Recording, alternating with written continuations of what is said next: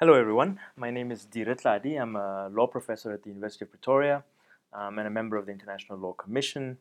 Um, and today I'm very happy to speak to all of you um, about the African Union and its role in the maintenance of international peace and security.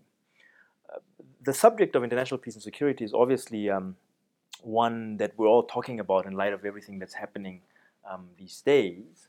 And we all know that the United Nations, and in particular the UN Security Council, um, has the primary role for the maintenance of international peace and security. Yet we also know that other entities, uh, including NATO, uh, but also regional entities and regional organizations like the African Union, I mean, even sub-regional organizations and entities like ECOWAS, for example, and SADC um, play also an important role um, in the maintenance of international peace and security.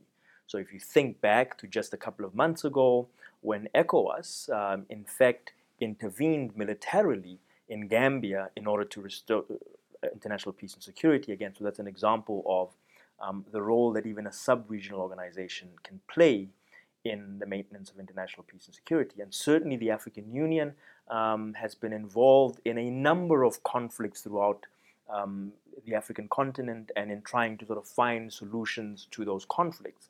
Uh, perhaps its most successful intervention um, and role in the maintenance of international peace and security on the continent has been its role with respect to Somalia, um, which now, by all accounts, um, is a country that, that, that was on the brink of, um, um, of disruption and that's now finding its feet again, thanks in large part to the leadership role that the African Union has played. But it's not only in that um, particular situation. So it's played a role in Sudan, um, in South Sudan. It's played also some role, believe it or not, in Libya, um, uh, in Burundi, and so on. And we'll talk about at least some of these in the course of the lecture. However, the African Union, in in in um, playing the role that it wants to play, um, faces a number of challenges, and so there are a number of hurdles to the role and its mandate in respect of the maintenance of international peace and security. So, one of those roles, and perhaps the most obvious one for um, an organization like the African Union, um, is resources, and this this this relates to both uh, human resources, but also most importantly financial and economic resources. And we sort of saw this in particular with respect to Somalia, which, as I've said just earlier, is uh, an example of the AU's most successful intervention and, and role in sort of mediating um, and finding a lasting solution to a, uh, a problem that seemed really intractable. Um, so here you had um, the African Union playing a leadership role with, for example, uh, the establishment of AMISOM, um, which is a peacekeeping uh, mission of the African Union. But each time after um, the African Union takes a particular decision about what AMISOM requires, uh, to activate that also required a resolution of the UN Security Council, principally for financial reasons, because it was um, uh, the United Nations that bore um, at least a large percentage of the budget um, for, for that peacekeeping mission. So you see how the African Union has a role, but even in its role, where it plays a primary role, it's still dependent on um, financial injection from the United Nations and so financial support. Um, it's also um, uh, constrained sometimes by uh, its mandate and questions about politics and mandate. Um, so a typical example here would be um, in re- relation to the situation in Libya. So in Libya, you had one of two interesting things happening at the same time. So you had the Security Council, which was seized on the matter um, and taking very decisive action. As you know, they adopted Resolution 1970 relating to um, to uh, prosecution. Uh, uh, a month or two later, adopted Resolution 1973. What is less known, perhaps, is that at the same time that all of this was happening, the African Union had actually established um, a high level committee um, of African leaders that was engaging between the warring parties. Um, and indeed, on the eve of adoption of Resolution 1973, um, the high level committee had um, at least proclaimed that they had managed to find a deal. Um, and had managed to find agreement between the warring parties. Now, of course, we will never know precisely what that deal was because the organ with a principal mandate, with a principal function, that is the UN Security Council, decided to go another route. So again, here you see the African Union has a has a role to play. Um, it seems it has a mandate, uh, but there are mandate limitations and mandate restrictions because another body has a greater mandate um, than it has. Uh, so, so, that's also a constraint that we need to, to think about when we're thinking about the role that the UN Security that the African Union um, and its organs might play with respect to the maintenance of international peace and security on the African continent. Um, thirdly, there are also structural and political hurdles. Um, and again, a typical example of this was recently in Burundi. So, in Burundi, you might remember um, the president decided to uh, extend his term um, and run for a third term, which was against the constitution. Um, and the African Union Chair Commission, or the, the, the chairperson of the commission, um, in consultation with the Peace and Security Council, decided that the African Union would intervene militarily if that were to take place.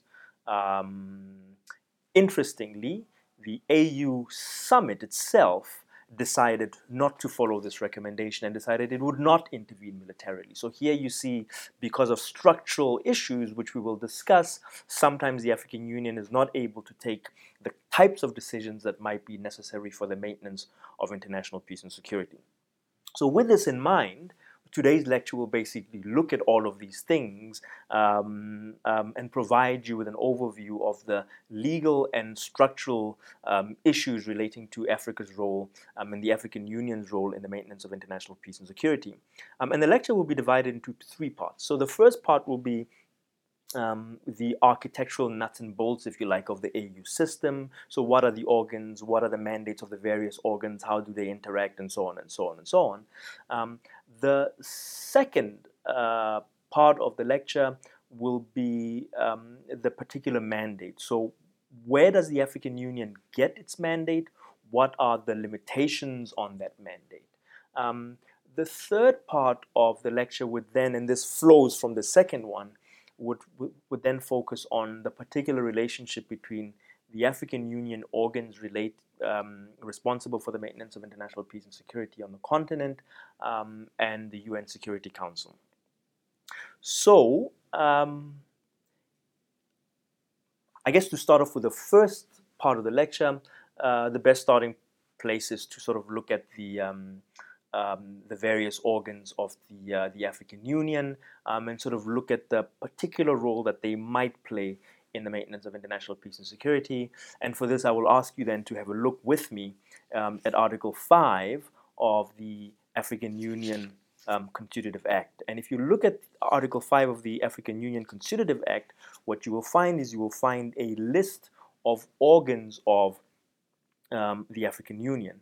So the first one on that list is uh, the Assembly of the Union. Uh, and essentially, the Assembly is, well, it's the Assembly of Heads of State and Government. So it is made up of the presidents and prime ministers um, of the various members of the African Union. Um, the Assembly is the highest decision making body um, in the African Union.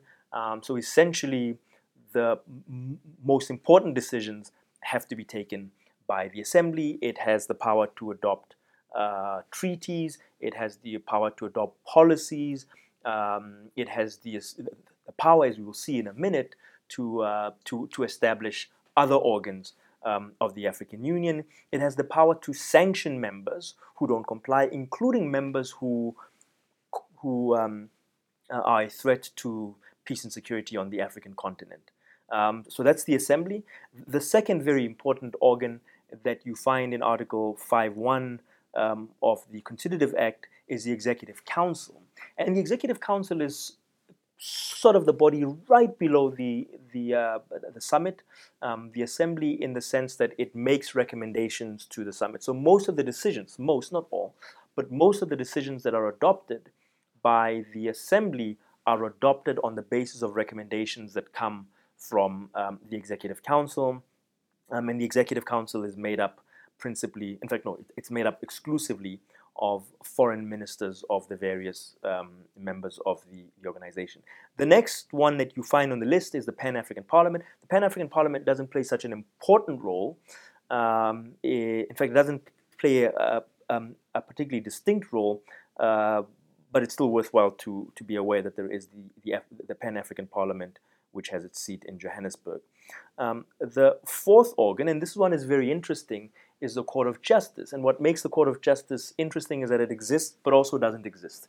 Um, it exists because what, what this provision refers to is it refers to a court that was conceived even be, before the AU, and it was supposed to be a court that dealt with interstate issues, and I suppose interstate issues might also relate to peace and security matters, but principally trade related matters. Um, before it was even established, before there was even a treaty um, establishing it, um, the African Union Assembly, again, the highest decision making body, took a decision to merge it, to merge this concept with a, an existing court, namely um, the African Court on Human and People's Rights. And what you then had was a treaty uh, merging these two courts uh, into the African Court of Justice and Human Rights. Now, this treaty never entered into force.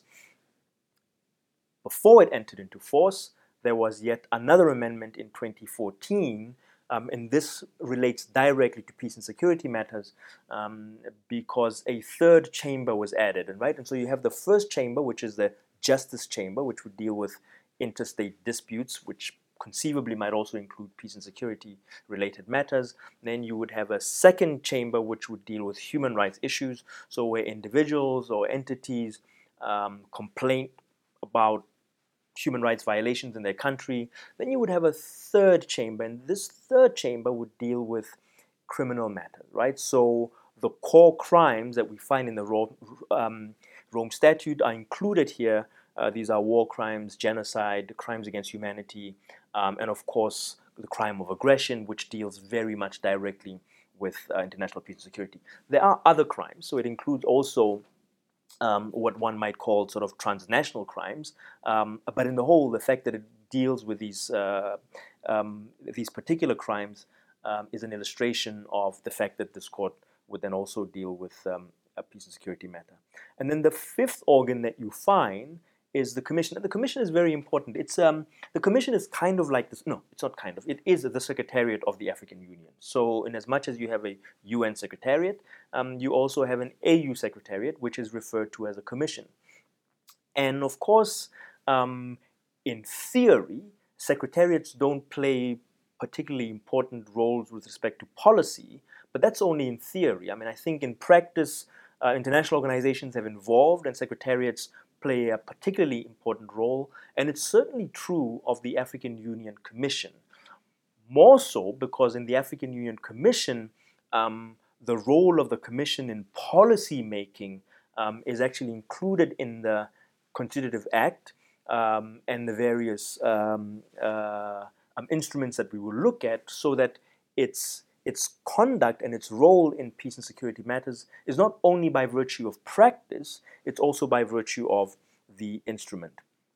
Um, and then there's the Permanent Representative Committee, and the Permanent Representative Committee is really just um, a committee of um, the ambassadors of members of the African Union stationed in Addis Ababa, right? So they meet um, and they are also sort of a pathway, and I'll just show you in a little bit sort of the pathway for decision making. Uh, you then have, the, and this is the final organ that's, that, that's relevant for peace and security, you then have the specialized technical committees. And the specialized technical committees are committees of different subject areas, um, and they would meet first at expert level, and then they would meet at minister level, right? So the two committees that would be particularly relevant for peace and security matters would be, in fact, what's interesting is that both of them are not provided for in the AU Constitutive Act. They were established subsequently by the summit, um, the Assembly of Heads of State. Um, these are the STC or, or, the, the Specialized Technical Committee on Justice and Law. Right? And so obviously a lot of legal issues um, flow from peace and security um, issues. And the second one, which is even more directly relevant, um, is the Specialized Technical Committee on Defense. All right, so the, the Specialized Technical Committee on Defense and Security um, would meet to discuss various peace and security related issues. First, they would meet at experts level, which is to say the officials and the bureaucrats, and subsequent to that, the final decisions of the specialized technical committees would then be made by the ministers for defense, right?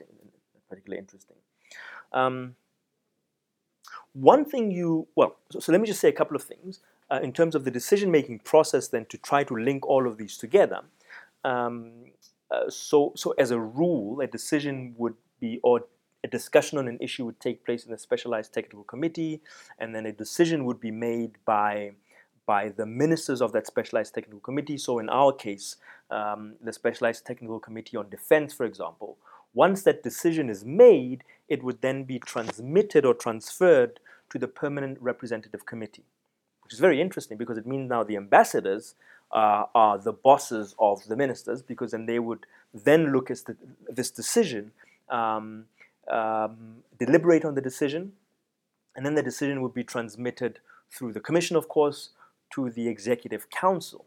The executive council would then look at the report of the PRC, then it would make a decision, and this decision would eventually go to the summit, and so the final decision would then be made by the summit. But this is more or less sort of how the decision making processes within the African Union um, would be made. What's interesting, if again you look at Article 5.1 of the AU Constitutive Act, what's interesting, one thing that you do not find is you do not find referred to the equivalent of what we might call the UN Security Council. So, nowhere in that list do we find the African Union Security Council or the African Union Peace and Security Council.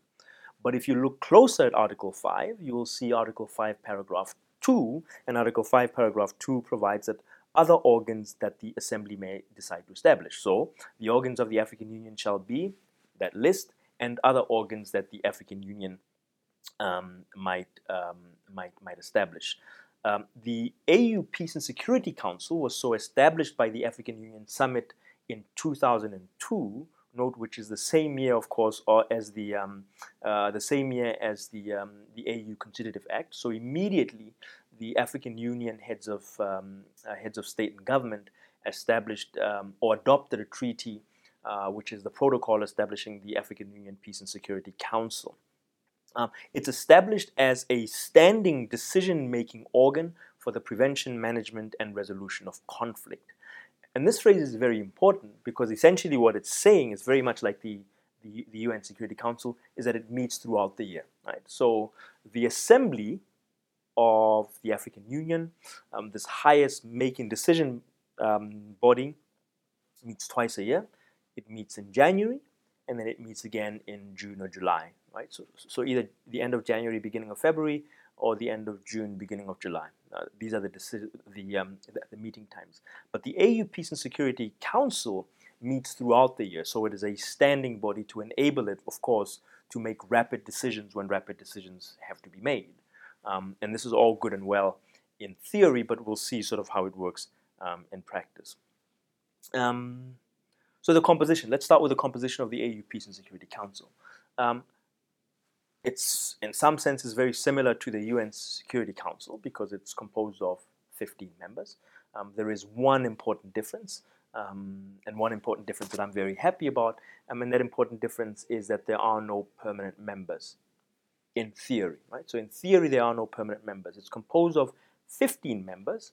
Um, 10 members are elected for a period of two years, and five members are elected for a period of three years.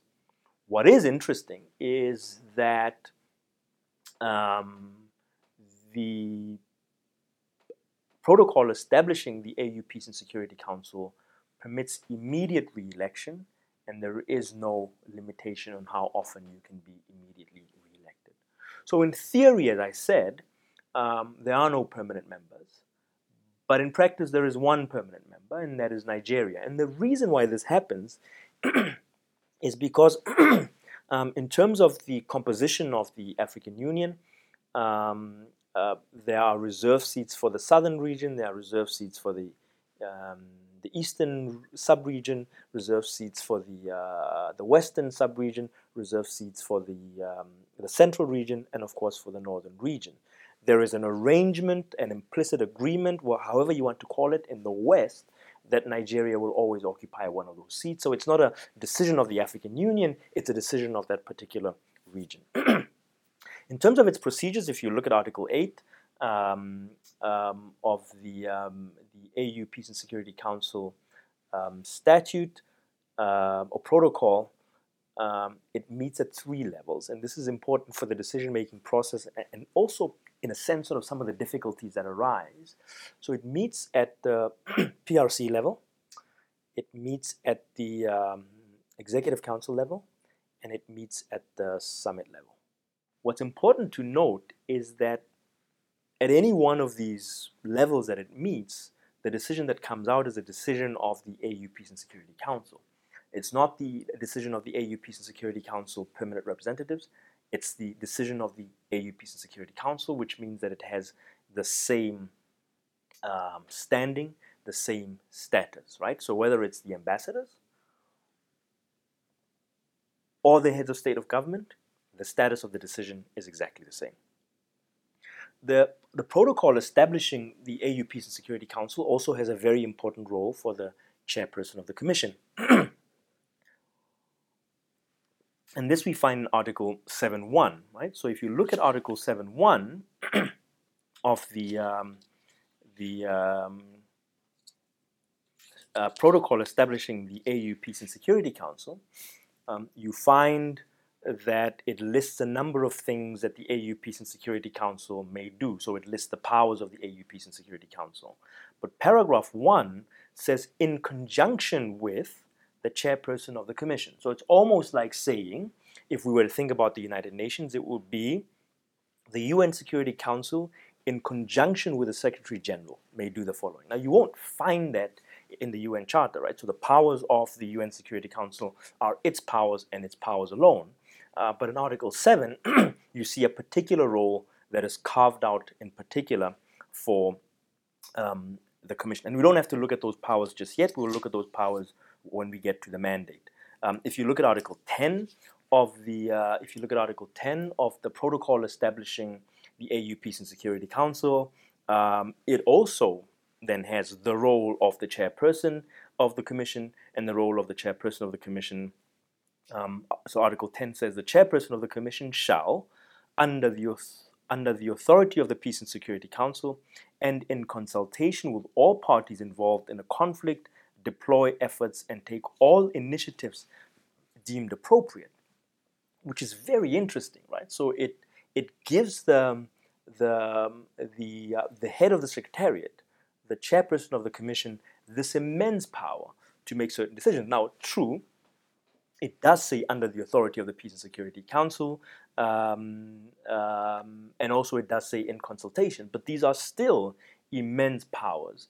Um, and in fact, the Burundi case that I sort of described for you earlier was essentially a decision by the, um, uh, the AU chair, or rather the chair of the commission. There's a difference between the AU chair and the chair of the commission, but the chair of the commission, uh, in consultation with um, the AU Peace and Security Council making this decision. So, what these, these, these provisions do is they raise lots of interesting issues. First, about the relationship between the AU Peace and Security Council itself, on the one hand, and the Assembly of Heads of State and Government on the other hand. What precisely is the relationship? Who is the boss here?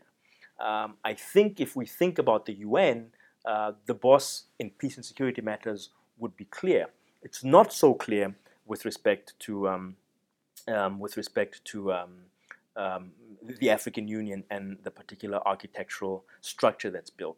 It also raises interesting questions about the relationship between um, these organs, so the AU Peace and Security Council and the Assembly of Heads of State on one side, versus the Commission on the other side, and the chairperson of the Commission, exactly again, who's the boss here? And we sort of saw this playing out in the Burundi case.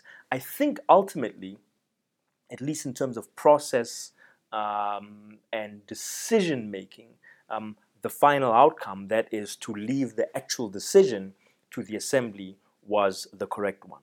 Right? Um, there is also, and you won't find this in in the organs that are established by uh, by uh, the AU Constitutive Act. Uh, there's also provision made for something called the African Standby Force. And the African Standby Force is essentially a, a military um, um, uh, availability of member states. So the African Union Summit, the African Union Peace and Security Council would have at its beck and call um, uh, the military of its member state available for early deployment. Right. This hasn't yet, um, uh, much like in the United Nations, because something similar is provided for um, um under the UN Charter, but it hasn't come to fruition. And again, it hasn't come to fruition here um, in the African Union. But although it hasn't yet been institutionalized, it's referred to a lot, right? So, so in the African Union's um, principal policy document, uh, which is Agenda 2063, which has, sort of has these these values, including silencing the guns by 2021, which is the the objective and the the the final well the the hope that by 2021 um, the content will know peace. There's a lot of reference to the African Standby Force, and yet it hasn't yet come into fruition. What, what has been, I don't want to say established by the African Union, but at least endorsed, is something called the African capacity for immediate um, response to crisis. Um, and it's it was it was I guess established or endorsed through an AU decision. Um, and although it was done through an AU decision, and, and, although it is seen even in its in its um, the, decision establishing it as a sort of a stopgap while we're waiting for the African standby force. It's actually not an AU entity and it's actually not an AU organ.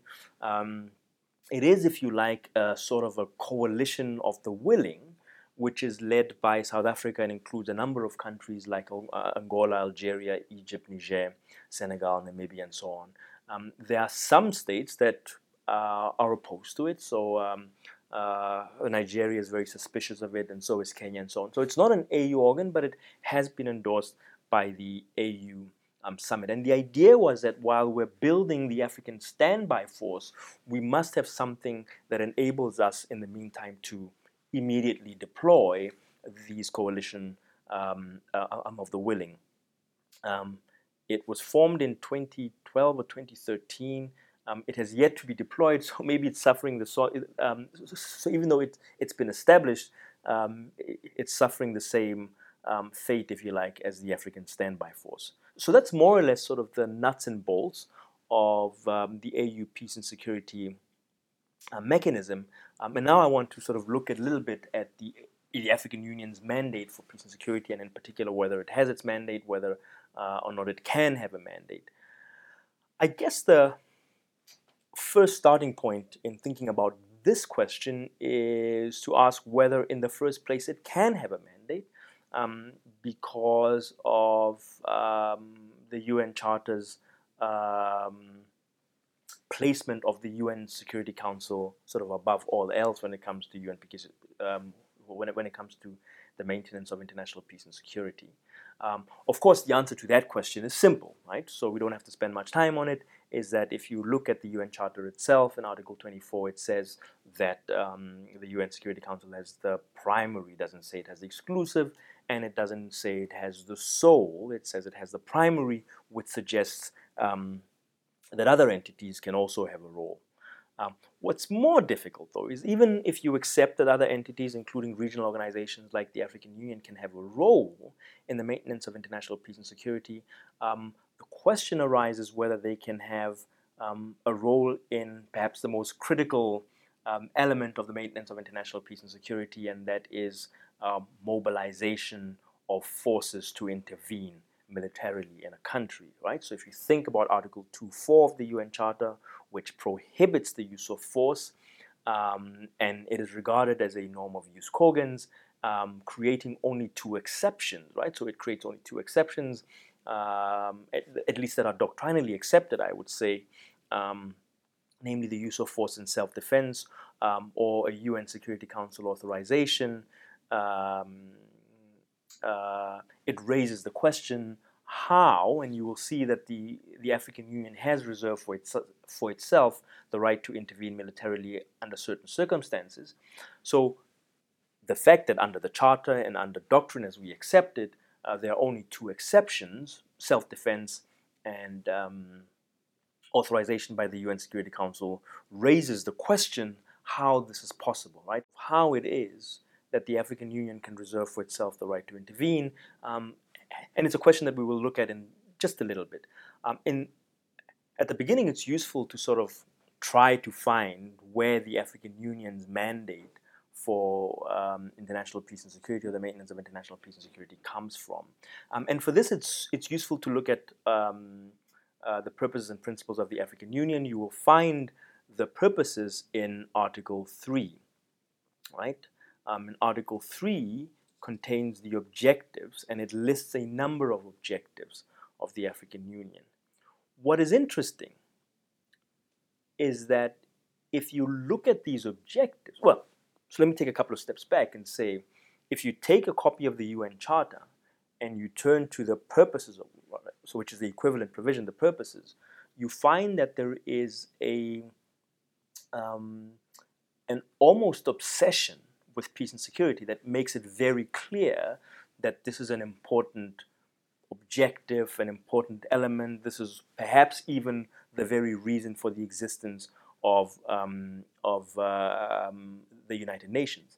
If you look at the equivalent provision, Article 3 um, of the AU Constitutive Act, you don't get that sense, right? So there's all kinds of other things, right? If you look at it, there's um, there seems to be more an inclination towards um, things like good governance, things like human rights, uh, things like economic growth, economic development. That seems to be um, the objective. Of course, you might say, and you'll be correct if you say this, but yes, those things are very important for the maintenance of international peace and security. So there's an interconnectedness, right? There's an interconnectedness.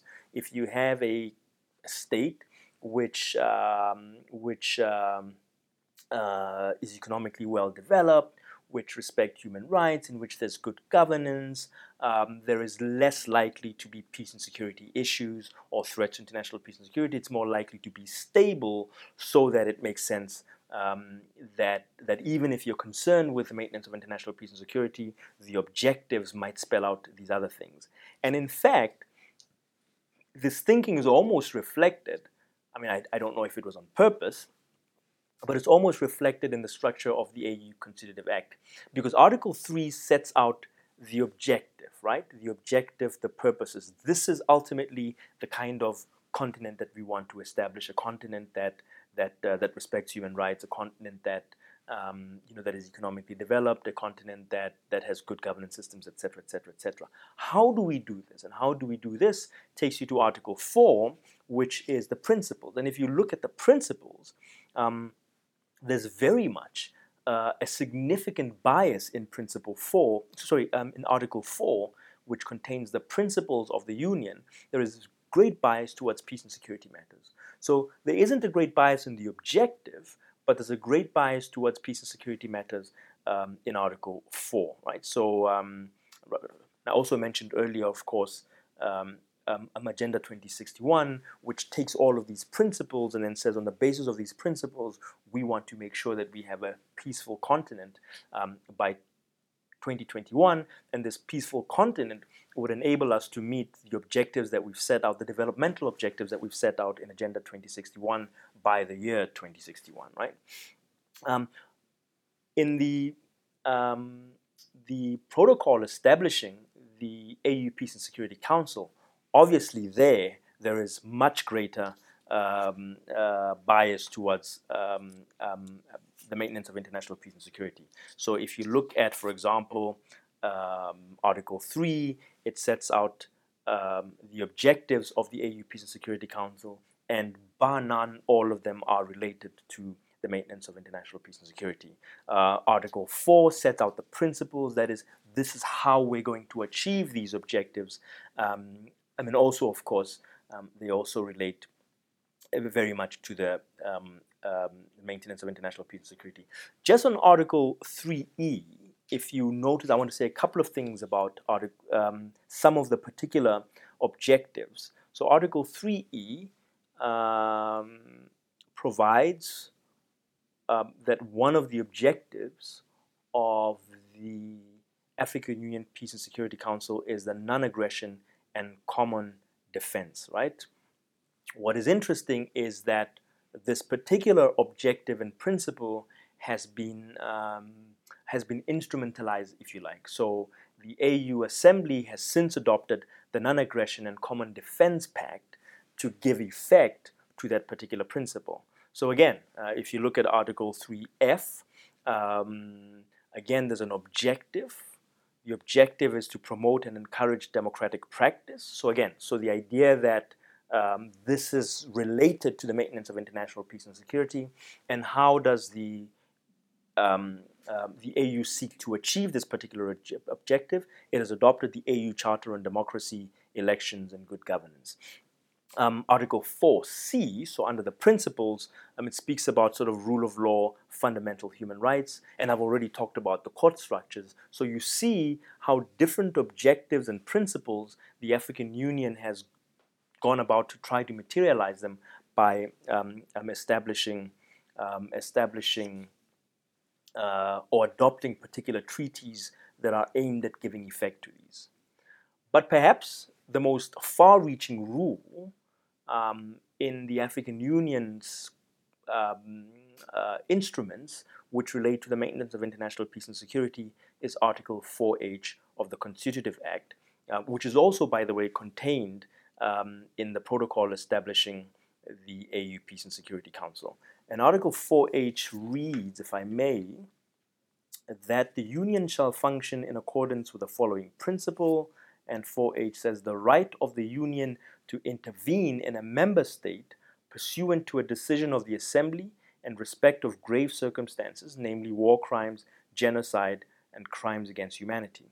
Um, of course, 4J also provides for a right to intervention, but that's different um, uh, because that is a right of uh, a member state to request the African Union to intervene. But 4H is the right of the Union to intervene, presumably without the consent of um, the state in question.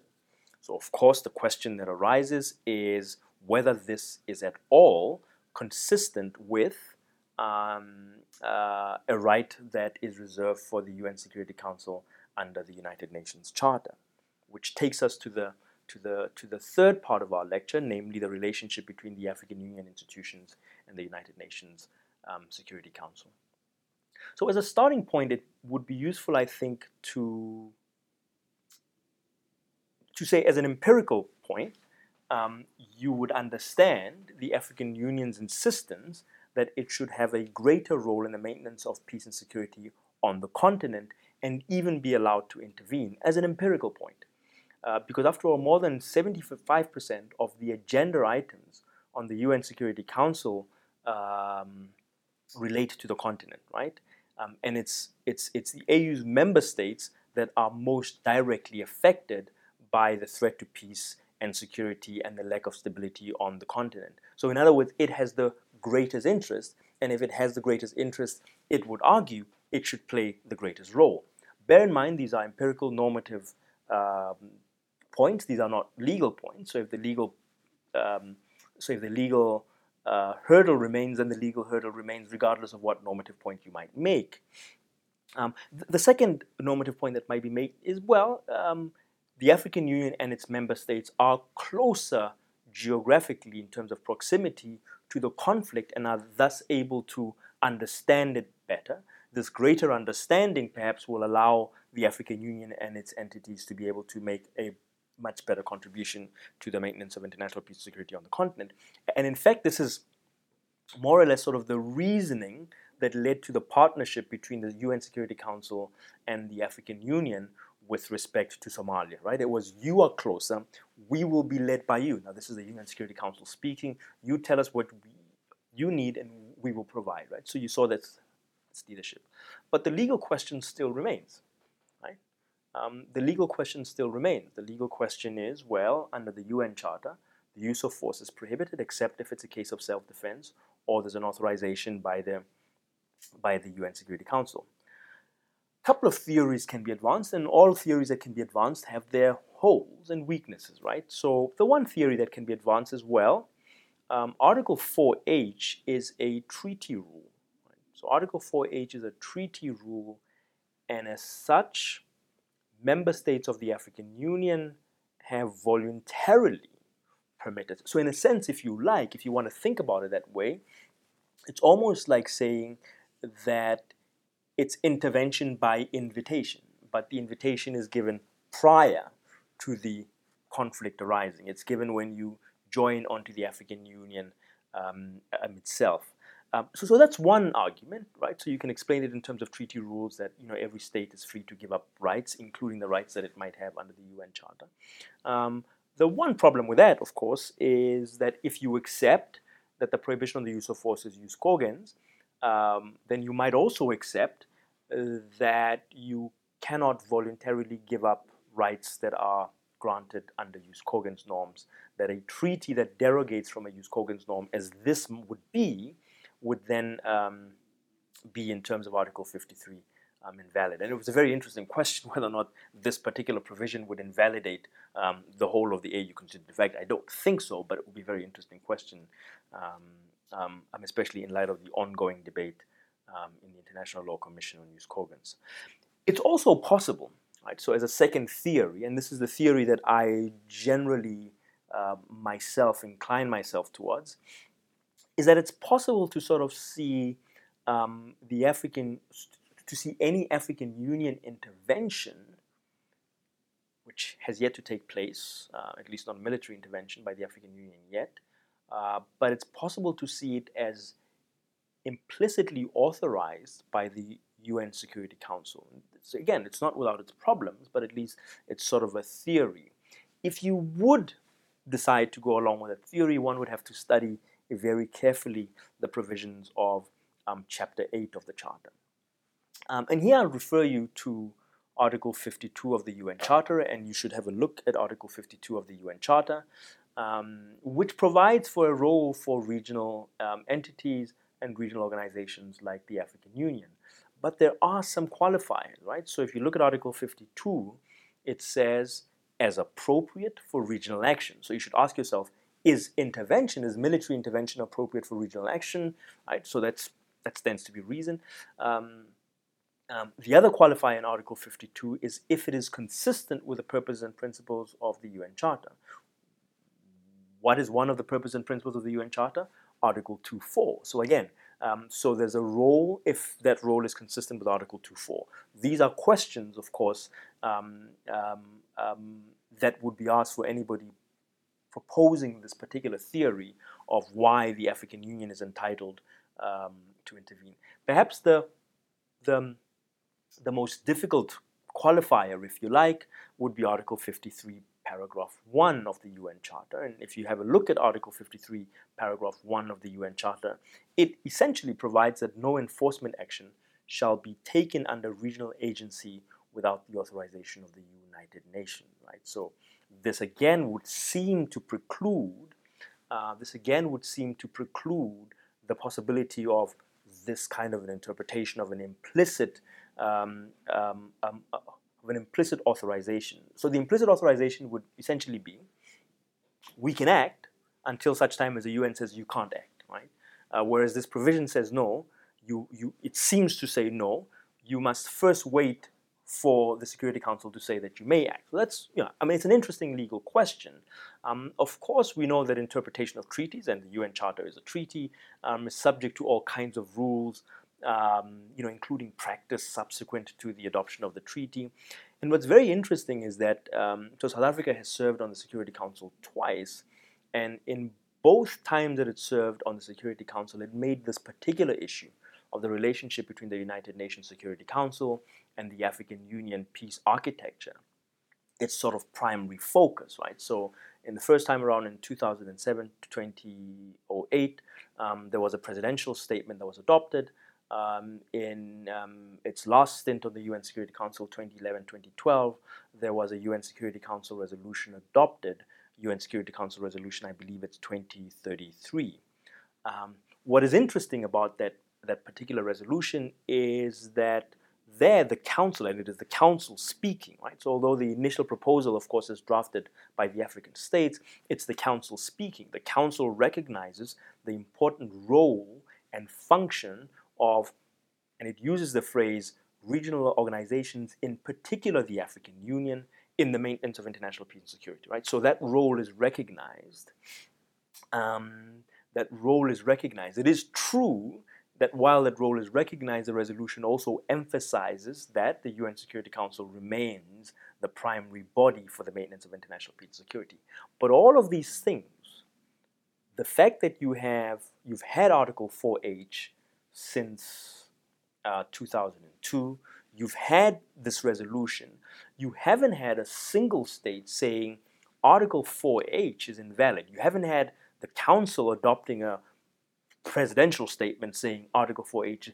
That might suggest that the relationship between the African Union and the UN Security Council has actually, by virtue of practice and a common understanding between these organizations, moved beyond Chapter 8 to a point where um, the African Union might legitimately be entitled to intervene until such time as told not to intervene by the UN Security Council.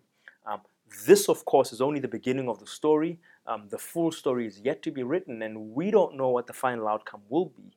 But it is an interesting legal question that I would hope you would keep your eye on. Thank you very much. I hope you have learned a lot from the lecture, and I also I hope you have enjoyed it. Thank you.